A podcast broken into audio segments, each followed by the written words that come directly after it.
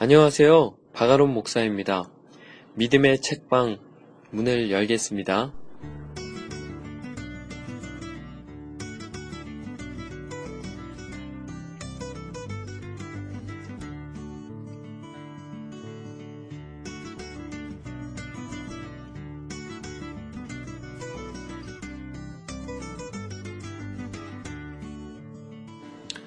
할렐루야. 참 오랜만에 뵙습니다. 한 주 잘 보내셨냐는 인사를 못 드리고요. 한 달 잘 보내셨냐는 인사를 드려야겠습니다. 먼저 사과의 말씀을 드리겠습니다. 지난 두 주 동안 녹음을 못해서 방송이 진행되지 못한 점 정중히 사과드리겠습니다. 지난주에요. 사실 이건 핑계일지 모르겠지만 교회에서 부흥회가 있었습니다. 제가 섬기는 교회는요. 어, 매년 부흥회 강사를 따로 세우지 않고 본 교회 부교육자들이 돌아가면서 설교를 합니다. 저도 셋째 날, 그러니까 지난 화요일 새벽 부흥회 설교를 맡았는데요. 준비하느라 도저히 녹음할 시간을 내지 못했습니다. 그 전주에는요, 이 부흥회를 위한 금식 기도를 3일간 다녀왔는데요. 주일날 저녁에 출발해서 목요일날 왔거든요.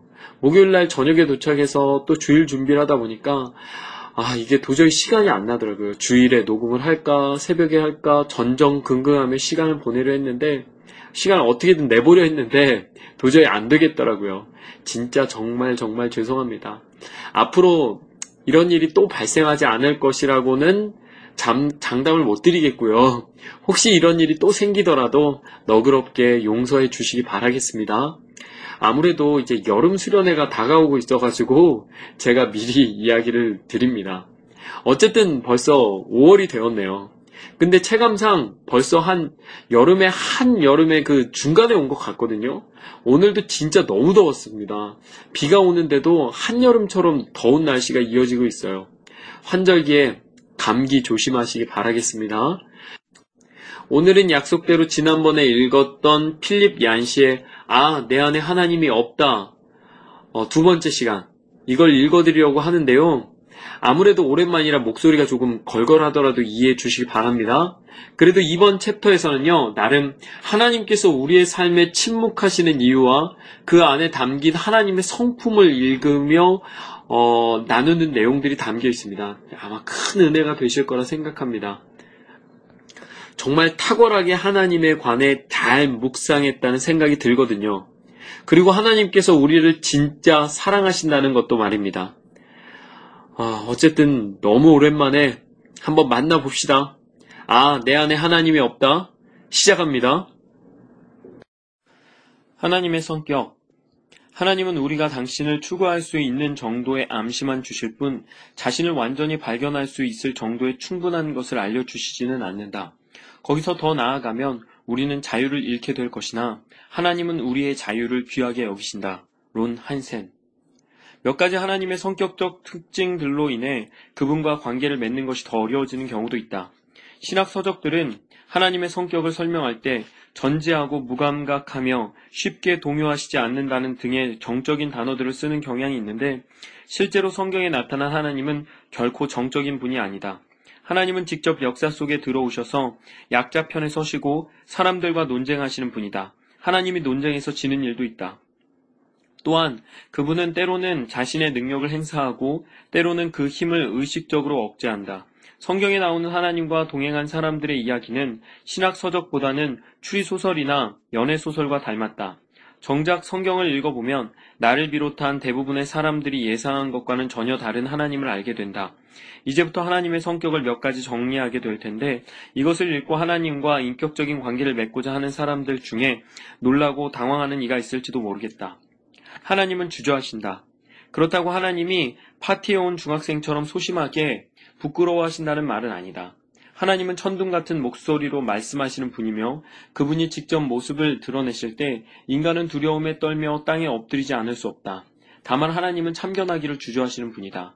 이 땅에서 벌어지는 하나님을 불쾌하게 만드는 많은 일들을 생각한다면 하나님이 얼마나 엄청난 자제력을 발휘하고 계시는지 이해할 수 있을 것이다. 때로는 참느라 골치가 아프실 것이다. 성경은 창조의 목적이 안식일이라는 휴식의 시간에 있음을 보여준다. 이날에는 하나님과 모든 피조물이 평화와 조화를 누린다. 하지만 인간의 역사는 온갖 크고 거슬리는 소리를 내어 끊임없이 그 안식을 방해했다. 특히 구약 성경을 보면 하나님의 악이나 고통이 정말로 위험한 수준에 이를 때까지 참으셨다가 그 주저하는 성격을 이겨내고 겨우 개입하셨다.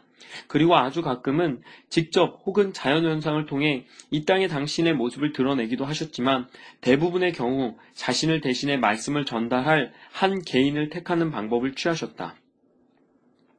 그러나 성경은 다른 종교 경전에 비해 가시적 세계와 비가시적 세계가 연결되는 장면을 많이 보여주지 않는다.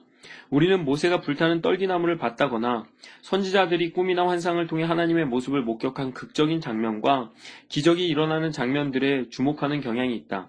하지만 그 이후 그처럼 비가시적 세계가 겉으로 드러난 기록은 거의 찾아보기 힘들다.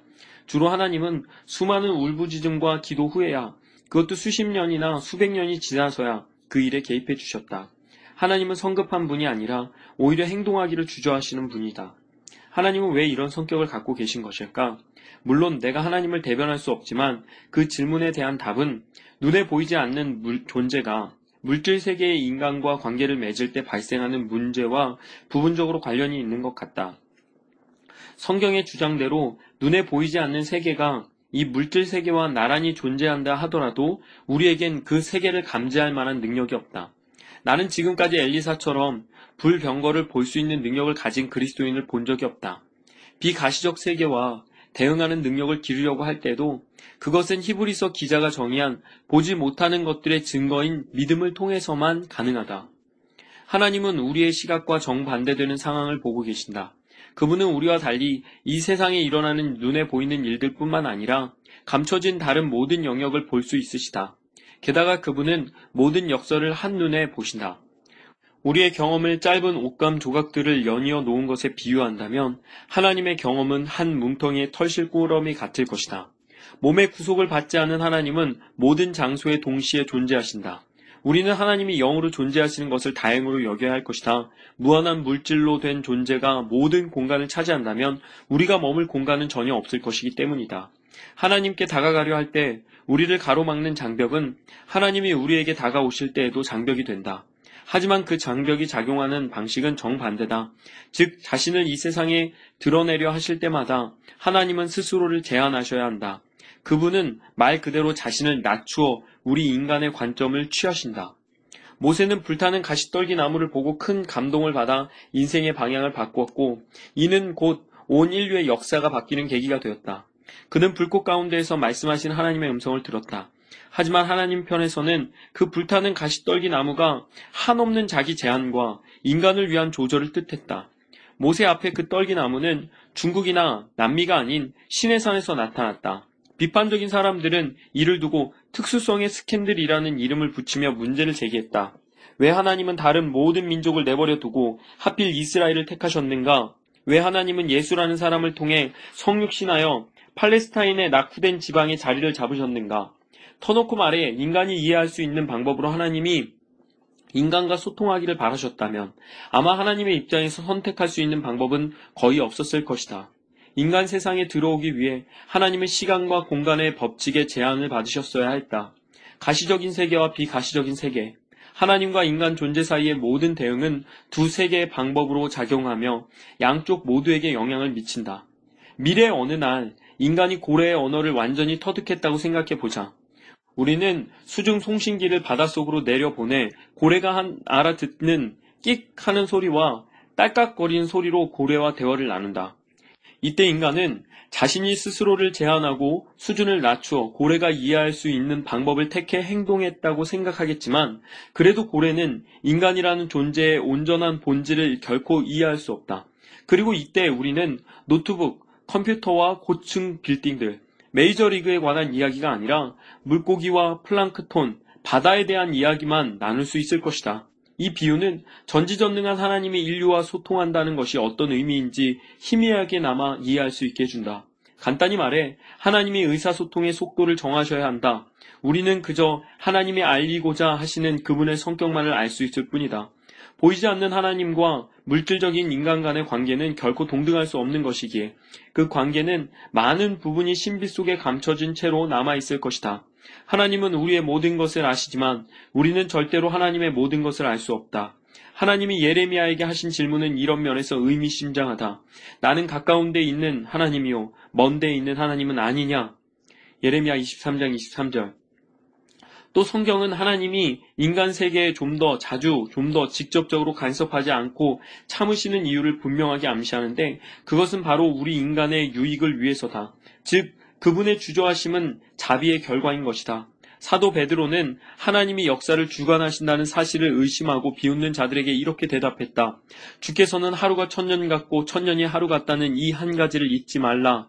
주의 약속은 어떤 이들은 더디다고 생각하는 것 같이 더딘 것이 아니라 오직 주께서는 너희에 대하여 오래 참으사 아무도 멸망하지 아니하고 다 회개하기에 이르기를 원하시느니라.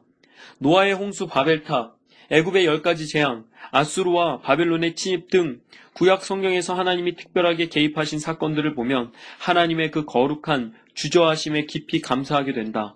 존 업다이크도 이렇게 말했다. 하나님이 침묵하신다고 느껴지는 것이 오히려 더 나을 수도 있다. 큰 목소리로 자신을 분명하게 드러내는 하나님은 위태로운 독재자 같은 골목 대장으로 보일지도 모르니 말이다. 하나님이 침묵하신다는 것은 겁에 질려 비틀거리는 우리를 그분이 한없이 격려하고 계시다는 뜻이다. 하나님은 자신을 숨기고 계신다. 유대인 철학자 마르틴 부버는 이렇게 말한다. 성경에는 하나님의 얼굴을 숨기시는 때의 이야기도 나온다. 하늘과 땅이 서로 완전히 분리된 듯 느껴지는 때 말이다.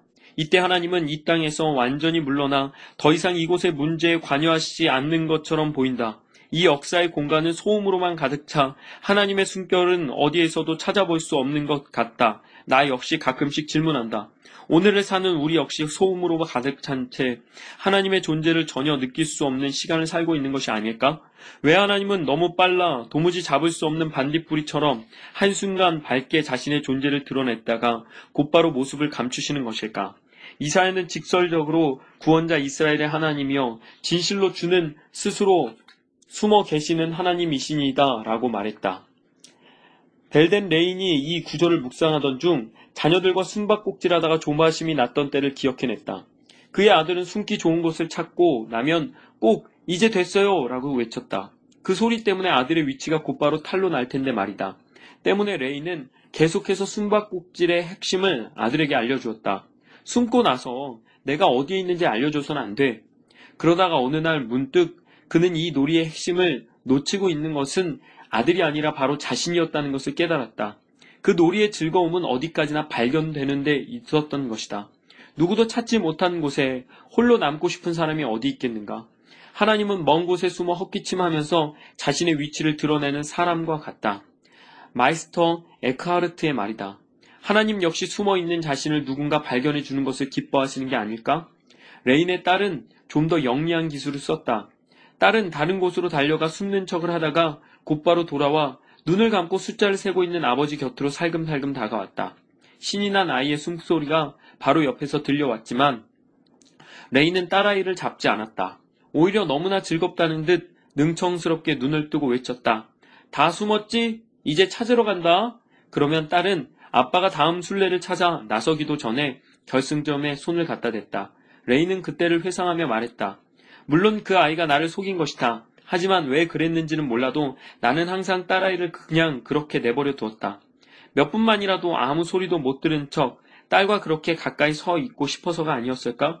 그런 놀이를 통해 일순간이나마 부모 자식 간의 거리감을 무너뜨리고 자유롭게 서로를 만지고 찾고 발견되기를 원했던 것이 아닐까? 딸아이가 바로 곁에 와 있다는 것을 모른 척한 것은 아주 사소하고 단순한 은혜의 행동이었다. 하지만 그 단순한 행동 속에서 나는 내가 딸아이를 위해 할 수 있는 최선의 것으로 하나님의 모습을 반영했다고 생각한다. 지금까지도 하나님은 내게 잔디밭을 살짝 돌아서 다시 돌아와 간신히 숨고 참고는 또 한 번 나를 놀라게 하려고 최대한 가까이 와서 서 있는 일곱 살짜리 딸처럼 느껴진다. 하나님이여 진실로 주는 스스로 숨어 계시는 하나님이시니다. 이사야 선지자도 이렇게 선포했다. 그 거대하고 복잡한 진리에는 어두운 신비뿐 아니라 장난스러운 명랑함도 깃들어 있다. 정말 하나님은 발견되기 위한 이 숨복복질 놀이를 열심히 하고 계시는 걸까? 다시 말하지만 내가 하나님을 대변할 수는 없다. 성경에는 하늘의 사냥개처럼 먼저 우리를 찾아와 주시는 하나님의 모습이 묘사된 부분도 있다. 하지만 우리는 하나님을 만났다고 생각한 순간 갑자기 종적을 감추는 숨어 계신 하나님을 찾아 헤맨 이사야의 감정을 느끼기도 한다. 방금 하나님을 본 것 같은데 지금은 안 보인다. 하나님은 사람들과 관계를 맺으실 때 믿음을 높이 평가하신다. 하나님이 숨어 있는 것처럼 느껴지는 등 의심하지 않고는 배길 수 없는 환경 속에서만 진가를 발휘하는 그 믿음 말이다. 사람들이 하나님의 주저하심과 침묵에 관해 질문했을 때 예수님은 이렇게 대답하셨다. 하물며 하나님께서 그 밤낮 부르짖는 택하신 자들의 원한을 풀어주시지 아니하겠느냐. 내가 너희에게 이르노니 속히 그 원한을 풀어 주시리라. 그러고는 엄숙한 경고의 말씀을 덧붙이셨다. 그러나 인자가 올 때에는 세상에서 믿음을 보겠느냐. 누가복음 18장 7절 8절 말씀. 이후 사도 요한은 이렇게 말했다. 세상을 이기는 승리는 이것이니 우리의 믿음이니라. 요한일서 5장 4절. 하나님이 세상 모든 사람들에게 자신의 존재를 알리기 원하셨다면 굳이 자신을 숨기지 않으셨을 것이다. 하지만 하나님이 그렇게 직접적으로 자신을 드러내신다면 필연적으로 우리는 자유를 잃을 수밖에 없다. 믿음의 자리를 직접적인 목격이 차지하기 때문이다. 하나님은 직접적인 목격을 통한 알미 아닌 전혀 다른 종류의 알을 원하신다. 그것은 바로 당신을 알고자 추구하는 이들의 헌신이 내포된 인격적인 알미다. 나의 경우 숨바꼭질이 아닌 자연사 박물관을 처음으로 방문했을 때 자신을 숨기시는 하나님의 성격을 좀 더 생생하게 이해할 수 있었다. 그때 나는 박제된 거대한 회색 곰과 털로 뒤덮인 매머드, 누렇게 빛이 바랜 고래와 천장에 매달린 공룡 뼈들을 넋 놓고 바라보고 있었지만 그보다 더 나의 눈길을 사로잡는 것은 위장술을 쓰는 동물들을 전시해 놓은 방이었다. 처음에 그곳을 지나갈 때는 겨울철과 여름철의 나뭇잎들을 나란히 전시해 놓은 방인 줄 알았다. 하지만 되돌아올 때 자세히 보니 입체 오형들 사이에 동물들이 모습을 숨기고 있었다. 흰 족제비 한 마리는 겨울 풍경을 뒤로하여 눈 덧신 토끼를 뒤쫓고 있었고 여름을 배경으로 한 장면에는 버마 제비와 여러 새들, 나방들이 숨어 있었다. 안내문에 숨어 있는 동물이 몇 마리인지 적혀 있는데 나는 동물들을 다 찾아보느라 반나절 동안 그 자리를 떠나지 못할 정도였다. 나는 결정적으로 무엇 때문에 하나님의 편에 서게 되었는지를 여러 차례에서 말해왔는데 그것은 성경도 기독교 서적도 누군가의 설교도 아니었다. 내가 하나님께로 돌아선 것은 자연과 클래식 음악, 낭만적인 사랑을 통해 이 세계 속에 누군가의 선함과 은혜가 움직이고 있다는 것을 발견했기 때문이었다. 그 선물들을 누리면서 나는 그 선물을 주신 분이 누구신지 찾기 시작했다. 너무 감사하게 느껴지는 선물들이었으므로 그 감사를 돌려드릴 분을 찾아야 했다. 마치 입체 모형관에 있던 동물들처럼 하나님은 언제나 발견되기를 기다리면서 그 자리에 계신다. 여전히 확실한 증거는 없고 몇 가지 단서들만 있을 뿐이지만 그것만으로도 나는 믿음을 가질 수 있었다. 어느 해 12월 31일의 밤이 일이었다. 우리는 파티에 참석했다가 교통체증을 피하려고 자정이 채 되기 전에 그 장소를 빠져나왔다. 콜로라도 스프링스에서 열린 그 파티 장소에서 집으로 돌아가려면 장장 2시간을 운전해야 했고 술에 취한 사람들이 차를 몰고 거리로 나오기 전에 몇 킬로미터라도 시내를 벗어나고 싶었기 때문이었다. 하지만 그때까지만 해도 나는 강인한 산악인들이 매해 마지막 밤에 한 가지 전통적인 행사를 하고 있다는 것을 몰랐다. 이들은 매 마지막 날 밤 불꽃놀이 용품을 가득 담은 배당을 메고 눈 덮인 어두운 파이크산 정상까지 오르고 있었던 것이다. 그렇게 우리는 뭣도 모르고 차를 운전하고 있었다. 그런데 정확히 자정이 되자 갑자기 산 꼭대기에서 불꽃 푸르고 노란 불꽃들이 피어 올랐다. 거리가 멀어 소리는 들리지 않았지만 그 크고 화려한 불꽃은 고요하게 그리고 천천히 하늘 위로 피어오르며 그 뒤에 눈으로 덮여 있던 거대한 파이크산의 모습이 비춰주었다. 그러자 그 산이 우리의 시야를 가득 채웠다. 파이크산 이외의 모든 것들은 장난감처럼 보였다. 그때까지도 그 산은 계속 거기에 있었던 것인데 다만 그 산을 볼 눈이 우리에게 없었던 것이다. 여호와께서 과연 여기 계시건을 내가 알지 못하였도다. 창세기 28장 16절. 야곱도 분명히 말했었다. 우리가 이 세상에서 아직 하나님을 발견하지 못했다면 그건 우리가 잘못된 곳에서 그분을 찾고 있었거나 혹은 이미 눈앞에 펼쳐져 있는 은혜를 미처 못 보고 있기 때문이 아닐까? 하나님은 너그러우시다. 이 진리는 대조의 방법으로 아주 잘 설명할 수 있을 것 같다.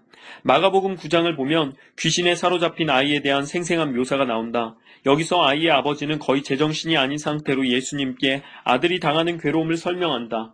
귀신이 어디서든지 그를 잡으면 거꾸러져 거품을 흘리며 이를 갈며 그리고 파리에 지는지라 내가 선생님의 제자들에게 내쫓아 달라 하였으나 그들이 능히 하지 못하였더이다. 귀신이 그를 죽이려고 물, 불과 물에 자주 던졌나이다. 그러나 무엇을 하실 수 있거든 우리를 불쌍히 여기사 도와주옵소서. 마가복음 9장 18절에서 22절. 예수님을 알아본 귀신은 즉시 아이가 심한 경련을 일으키게 만들었다. 나는 간질병으로 인한 발작 증세로 몹시 괴로워하는 사람을 본 적이 있었기 때문에 이 장면을 쉽게 떠올릴 수 있다. 뇌세포는 마음대로 조절되지 않고 근육은 조기 사후 경직이라도 일어난 것 같으며 턱을 격렬하게 악물게 된다. 반면 성령이 사로잡힌 사람은 이와 정반대되는 모습을 보인다. 성령을 소멸하지 말며 라고 경고한 바울은 다른 본문에 가서는 하나님의 성령을 근심하게 하지 말라라고 말한다. 하나님은 자신을 너무나 겸손하게 낮추셔서 우리 인간에게 속수무책 당하기까지 하시는 것이다. 귀신이 인간을 불과 물에 던지고 형상을 흉측하게 망가뜨리는 반면 주권자 하나님은 그저 그 사람 안에 거하시면서 내게 상처를 주지 말아다오 라고 말씀하실 뿐이다. 우리는 오직 감정을 갖고 우리를 깊이 배려해주는 이들에 대해서만 걱정을 끼치고 상처를 줄 수 있다. 하나님의 아들 예수님의 삶에서도 뭔가 억지로 시키지 않으시고 인간을 너그럽게 대해주시는 모습을 발견한다. 사람들을 만날 때 그분은 그들의 선택이 어떤 결과를 가져올 것인지 말씀해 주신 후에 그 선택권을 상대방에게 넘기셨다. 인간의 자유를 한없이 존중해 주신 것이다. 심지어 사람들이 자기를 죽일 때에도 이렇게 기도하셨다. 아버지여, 저들을 사하여 주옵소서 자기들이 하는 것을 알지 못함이니이다.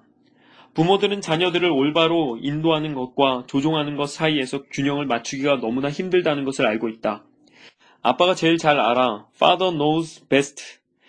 1950년대 방영된 미국의 인기 시트콤 제목.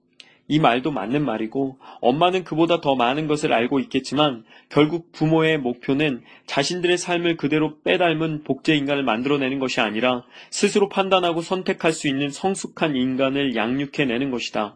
인간의 선택에 모든 것을 맡기고 외부에서 피조물을 다스리기보다는 피조물의 내부에서 활동하려 하심으로써 하늘에 계신 우리 아버지는 지나치다 싶을 정도로 인간의 자유를 옹호하시는 것처럼 보인다.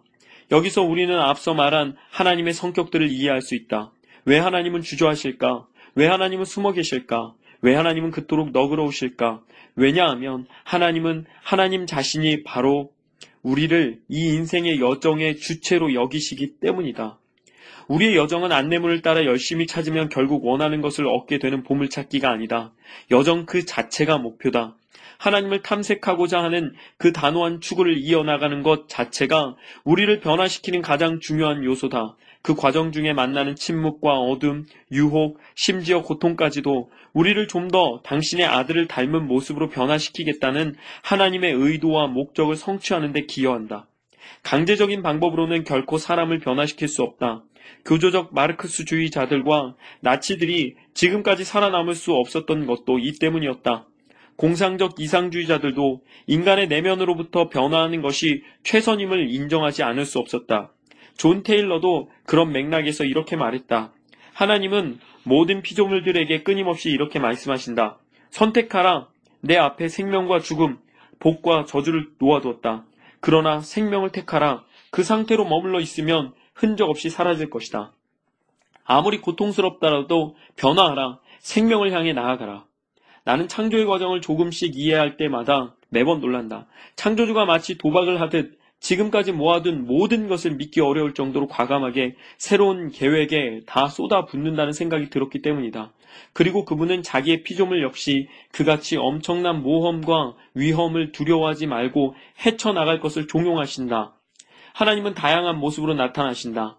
하나님이 오랜 시간 침묵하실 때 욥은 우리가 그에게서 들은 것도 속삭이는 소리일 뿐이니 욥기서 26장 14절 이렇게 말했다. 하지만 책의 마지막 부분에 이르러서 그는 아마 이 문장을 하나님이 외치시는 소리가 너무 크나이다 로 수정하고 싶었을 것이다. 책 한 권 안에서 한 사람이 하나님의 임재와 부재를 동시에 그것도 너무나 생생하게 경험한 것이다.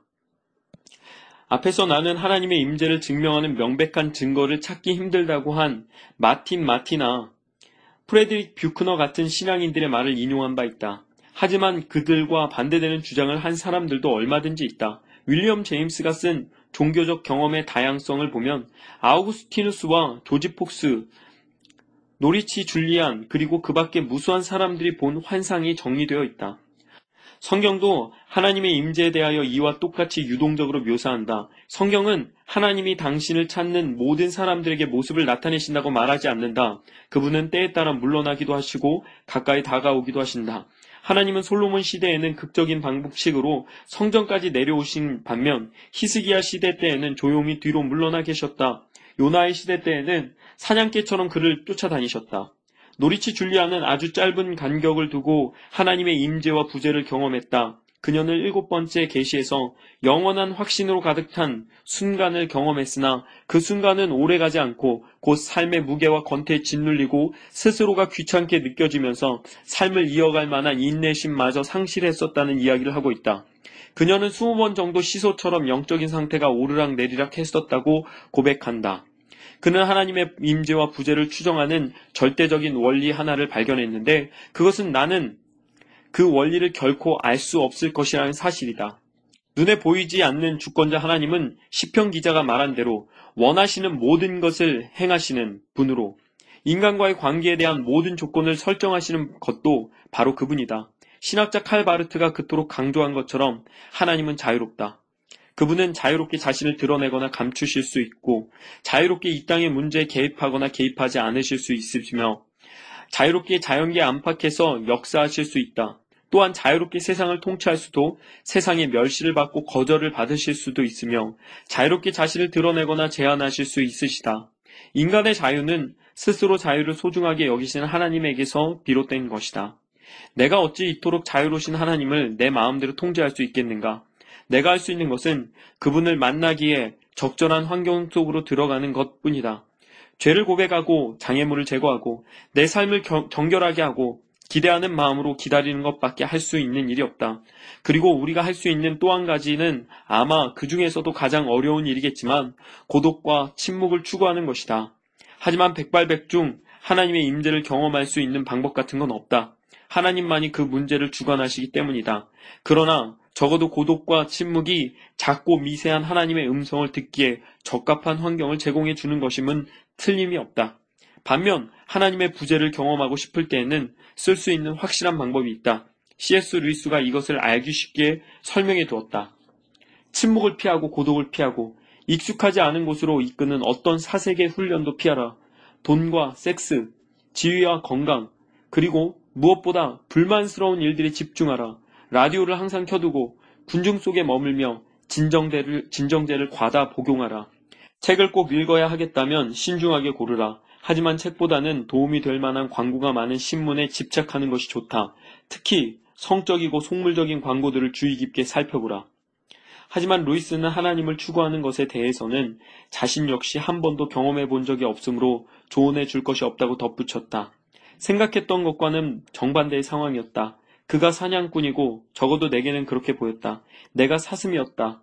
그러나 그토록 오랫동안 어긋나 온 하나님과의 만남이 내가 양심에 순종하려고 진지하게 노력하는 순간에 이루어졌다는 것은 의미심장한 일이었다. 하나님이 하늘의 성인들과 천사들에게 보이시는 실제 모습의 일부분만이라도 드러내신다면 우리의 나약한 본성은 그 안에 가라앉고 말 것이다.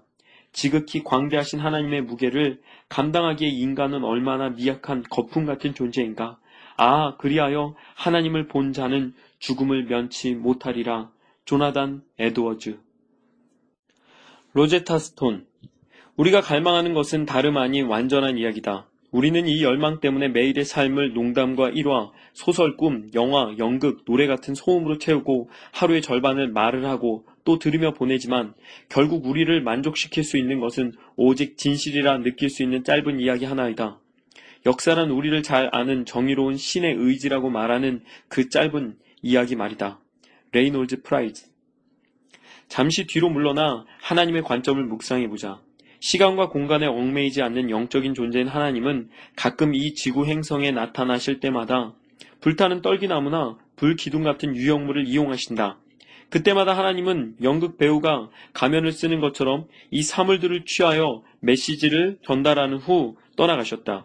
그러다가 예수님 때에 이르러 전혀 새로운 일이 일어났다. 하나님이 지구 피조물 가운데 하나가 된 것이다. 이는 세상에 일어난 일들 중 그 무엇과도 비교할 수 없는 전무후무하고 유일무이한 사건이다. 우주를 가득 채우고 계시는 하나님이 스스로 시골뜨기 아이가 되어 다른 평범한 아이들과 똑같이 걷는 법과 말하는 법, 혼자 입는 것을 배우며 사셨다. 이 성육신을 통해 하나님의 아들은 의도적으로 불리한 조건을 취하셨다. 전지한 능력을 아람어, 음소 하나하나를 배워야 하는 제한된 두뇌로 바꾸셨고, 무소부재하는 능력을 두 발로 걷고 때로는 나귀를 타는 것으로 대체하셨으며, 전능한 능력을 나무는 켤 수 있으나 자기를 온전히 방어하기에는 허약한 팔 힘과 바꾸셨다. 한눈으로 온 우주의 성운들을 보던 그분이 나사렛의 좁은 오솔길과 유대 광야의 바위, 예루살렘의 분주한 거리를 바라보셨다. 예수님을 잘 알았던 제자 요한은 복음서의 초두에 이렇게 고백한다. 그가 세상에 계셨으며 세상은 그로 말미암아 지은 바 되셨으니 세상이 그를 알지 못하였고 놀랄만한 일도 아니다. 예수님의 제자들은 그분이 진짜 하나님처럼 세상을 향해 권력을 휘두르기를 끊임없이 기대했다. 성전을 정화한 적이 있는 분이 왜 헤롯의 궁정과 로마의 원로원, 원형 경기장까지 함께 깨끗하게 쓸어버리지 않은 것일까? 하나님의 완벽한 표현은 세상 그 누구도 생각하지 못한 방식으로 이루어졌다. 물론 복음서에는 예수님의 비범한 능력을 가지셨음을 나타내는 기록도 있다. 그분은 가끔 초자연적으로 어떤 일을 감지하셨으며 자신이 어떤 죽음을 당할 것인지 정확하게 알고 계셨다. 그분은 병자들을 고치셨으며 어쩔 수 없는 경우 멀리 떨어져 있는 사람을 고치기도 하셨다. 풍랑도 잔잔케 하셨다. 하지만 당시 이 나사렛 출신 목수를 요한계시록의 눈부신 모습으로 묘사된 삼위일체의 두 번째 위격 하나님과 연결시킬 수 있는 사람은 없었다. 밀턴도 그를 하늘에 오르사 보좌를 물려받고 만물을 통치하시네 그의 영광 온 땅과 하늘에 널리 퍼져라고 묘사하지 않았나. 하지만 끝으로 갈수록 절규와 허덕거리는 소리로 약해져간 예수님의 음성을 여호와의 엄중한 포효로 생각한 사람은 단 한 명도 없었다. 조한 오스본이 1996년에 발표해 유행한 팝송은 하나님이 우리 중 한 명 같았다면, 즉 그분이 우리처럼 게으름뱅이이거나 출퇴근 버스에서 만나는 낯선 사람들과 똑같았다면 어떤 일이 일어났을까 묻고 있다. 이 가사를 불경한 것으로 생각한 사람들이 있었는데 이는 하나님이 우리 가운데 한 사람으로 계실 수 있다는 것을 받아들일 수 없었던 예수님의 가족과 이웃, 고향 사람들의 태도와 정확히 일치하는 반응이다. 아무리 생각해도 예수님의 삶은 비극적인 삶이었다. 사생아라는 소문의 주, 주인공이었으며 가족들에게 미쳤다는 놀림을 받으셨고 대부분의 사람들이 자신의 말을 듣고도 그를 받아들여 주지 않았으며 친구들에게도 배신당했다. 뿐만 아니라 포악하게 변한 군중들의 위협을 받으며 여러 차례 정의를 우롱하는 재판을 받았고 노예와 중재인들에게만 해당됐던 방식으로 사형에 처해졌다. 정말 초라하기 짝이 없는 이야기다. 그리고 이것이 바로 이 스캔들의 핵심이다. 우리는 초라한 하나님을 바라지 않는다. 우리가 어떻게 하나님의 인격적으로 알 수 있을까? 예수님의 시대에 그 답은 놀라울 정도로 간단했다. 다른 사람을 알아가는 것처럼 그분을 알아가면 되었기 때문이다. 그분을 만나 자기소개를 하고 악수하고 대화를 시작해 가족에 대해 물어보면 되었다. 예수님으로 인해 우리는 더 이상 하나님이 우리와 친밀해, 친밀해지기를 원하신다는 사실을 의심하지 않아도 되었다. 하나님이 정말로 우리와 긴밀한 관계를 맺기 원하실까? 예수님은 이를 위해 하늘나라를 포기하셨다. 그리고 인간이 되어 하나님과 인간 사이, 보이는 세계와 보이지 않는 세계 사이를 잇는 연결고리를 복구하셨다. 스위스의 의사, 의사 이자 저술자이기도 한 폴 투르니에는 삼위일체 가운데 두 번째 위격인 성자 하나님과의 관계를 맺을 때 얻게 되는 확실한 유리한 점 한 가지를 소개했다. 그는 이란의 현 정권이 세워지기 전 한 아야톨라에게 초청을 받아 테헤란에 있는 회교 사원에 강연을 하러 갔다. 아야톨라는 이슬람의 시아파에서 신앙심과 학식이 뛰어난 인물에게 주는 칭호이다. 거기서 투르니에는 자신이 제네바에서 온 개신교도이지만 그의 말을 경청하는 그 무슬림들에 대해서 상당한 친밀감을 느끼고 있다고 말했다. 장 칼뱅이 제자들에게 하나님의 측량할 수 없는 광대하심을 구체적으로 가르쳐 줄 때 그가 사용한 표현이 알라신의 속성과 매우 흡사했기 때문이었다. 하지만 그는 이어서 이것이 위험한 태도일 수 있다고 말했다. 하나님과 피조물 간의 엄청난 간격을 끊임없이 인식하며 살아가는 인간은 숙명론에 빠져들 수 있기 때문이었다. 그러면서 투르니에는 이슬람과 달리 기독교는 예수님과의 친밀함을 통해 균형을 잡아 나간다고 설명했다. 예수님은 하나님을 아빠 또는 아버지라고 부르며 매우 인격적인 새로운 형태의 친밀감을 드러내셨다. 미국 남부 노예들 사이에서 불리던 흑인 영가는 성육신의 실질적이고 유리한 점을 가장 잘 포착하고 있다. 노예들은 주인이나 주님 같은 표현들을 쉽게 받아들일 수 없었기 때문에 너무 높은 하나님께 쉽게 접근할 수 없었다. 그들은 가공할 만한 능력을 지닌 멀리 떨어져 있는 하나님 대신에 쉽게 마음에 떠올릴 수 있는 사랑할 수 있는 가깝고 인격적인 하나님을 원했다. 하나님, 너무 높은 곳에 계시면 우리 그분 위에 오를 수 없네. 하나님, 너무 낮은 곳에 계시면 우리 그분 밑에 숨을 수 없네. 하나님, 너무 광대하시면 우리 그분 옆에 다가갈 수 없네. 하나님, 어린 양의 모습으로 우리 속에 들어오소서. 예수님은 하늘에서 내려오셨다. 그가 그토록 높은 곳에서 이 낮은 곳으로 내려오심으로써 우리는 하나님을 보다 잘 이해할 수 있게 되었다. 예수님으로 인해 우리만 하나님을 더 잘 이해하게 된 것이 아니라 하나님도 우리를 더 잘 이해하게 되셨다. 또 다른 흑인 영가 가사에는 이런 내용이 있다. 그 누가 나의 괴로 말며 또 나의 슬픔 알까? 주밖에 누가 알아주랴? 영광 할렐루야. 예수님으로 인해 하나님도 우리 인간의 상황을 이전과는 다른 방식으로 느끼게 되신 것이다. 히브리서는 예수님이 받으신 고난을 통해 순종함을 배워서 온전하게 되셨다라고 말한다. 신비로 가득 찬 이 말씀은 성육신이 인간은 물론 하나님에게도 의미가 있는 것이었음을 암시한다. 영적 존재이신 하나님은 이전에는 한 번도 육체적인 고통을 느껴본 일 없으셨다. 하나님에게는 신경세포가 없다는 말일까?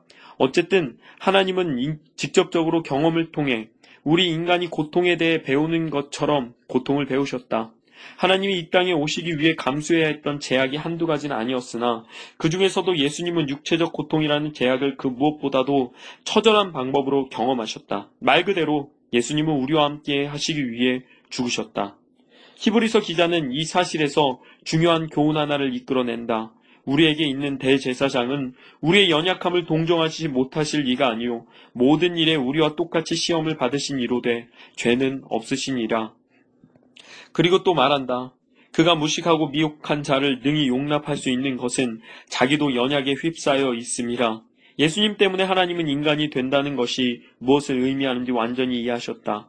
진실로 어느 누구도 우리가 겪는 어려움을 알지 못한다. 예수님밖에는 없다. 그리스도인이자 작가로서 다른 사람들보다 고통과 고난의 신비에 대해 많은 생각을 하는 나는 끊임없이 예수님에 관한 이 사실을 상기해 본다. 그러나 그때마다 답을 얻는 것과 동시에 의문이 많아진다. 그럼에도 불구하고 이 과정에서 한 가지 원리를 깨달았으니 그것은 내가 사랑하는 사람들이나 나에게 닥친 불행을 가지고 하나님을 판단해서는 안 된다는 것이었다. 하나님의 섭리와 고통과 관련해서 생기는 의문은 매일 내가 겪고 있는 사건들이 아니라 예수님이라는 인물을 바라볼 때 기본적으로 해결되었다. 하나님의 아들은 이 땅에 오실 때 고통이 아니라 치유를 가져오셨으며 이 세상을 떠나실 때에는 이 땅을 하나님의 본래 의도하신 대로 회복시키러 다시 오시겠다고 약속하셨다. 그 부활한 육체가 이 언약의 증거였다. 왜 하필 그 마을이 눈사태나 홍수로 큰 인명피해를 입어야 하는지, 혹은 왜 다른 아이가 아닌 그 아이가 백혈병에 걸려야 하는지와 같은 비극적인 사건이 일어나는 이유는 예수님께 배울 수 없다. 하지만 하나님이 이 비극들을 어떻게 느끼시는지 그분을 통해 확실히 배울 수 있다. 좋은 친구였던 나소로의 누인들과 아들을 잃은 과부, 성문 밖을 거주하던 나병 환자를 예수님이 어떻게 대하셨는지를 살펴보면 되기 때문이다. 이렇게 예수님은 하나님의 얼굴을 보여주셨고 그때 내비쳐진 하나님의 얼굴에는 눈물 자국이 남아 있었다. 리처드 니버는 그리스도를 통해 하나님이 드러나신 이 상황을 로제타 스톤에 비유했다. 로제타 스톤이 발견되기 전까지 이집트 연구하는 학자들은 이집트 상용 문자의 의미를 막연하게 추측하고만 있었다. 그러다가 잊지 못할 어느 날 그들은 그때까지 해독하지 못했던 상형 문자가 헬라어 그리고 일반 이집트 문자와 함께 새겨진 검은 돌 하나를 발견한다. 학자들은 그 돌 위에 적힌 문자들을 나란히 비교함으로써 상형 문자의 의미를 완벽하게 이해할 수 있게 되었고 이로써 안개 속에서 희미하게만 알던 세계를 선명하게 바라볼 수 있게 되었다. 계속해서 니버는 예수님이란 존재로 인해 우리가 신앙을 재구성할 수 있게 되었다고 설명했다. 예수님을 신뢰함으로 하나님도 신뢰할 수 있게 된 것이다. 하나님이 의심되고 도무지 그분을 이해할 수 없고 그분을 알기가 힘들 때에는 믿음의 로제타 스톤이신 예수님을 꿋꿋이 바라보는 것이 가장 좋은 해결책일 것이다. 어떠셨습니까? 잘 들으셨나요? 저도 로제타 스톤에 관해 역사를 배울 때 보고 진짜 참 신기했었거든요. 너무 적절한 비유가 아닌가요? 이 책은 정말 이런 좋은 비유들로 가득합니다. 약간 두텁기도 하고요. 쉬운 단어들로 되어 있는 것은 아니어서요. 읽다 보면 조금 지루할 수도 있겠지만요. 내용 자체는 진짜 너무너무 훌륭합니다. 꼭 한번 읽어봤으면 좋겠다는 생각이 드네요. 강력 추천입니다. 그리고요. 오늘은 다음에 읽을 책을 좀 예고하고 싶은데요. 혹시 얼마 전에 네팔에서 큰 지진이 일어났던 것 아십니까? 수천 명의 사상자가 나왔었는데요. 그래서 이번에 네팔 선교사님 이야기를 좀 할까 합니다. 제목은요, 나마스테 닥터 양이라는 책인데요. 네팔에서 의료 선교를 하시는 한 선교사님의 이야기입니다. 근데요, 진짜 너무너무 감동적이고 은혜가 되는 책이에요. 몇 년 전에 절 찾아온 제자에게요, 제가 갖고 있던 책을요, 선물로 주었거든요. 그런데 이번에 네팔 소식을 듣고 새로 다시 개정판을 구입했습니다. 그래서 다음 시간에 읽어 드릴게요. 기대해도 좋습니다. 하여간 한 주간 평안하시고요. 행복하시고요. 은혜 가득한 5월 되시기를 간절히 소망해 봅니다. 샬롬, 오늘 책방의 문을 닫습니다.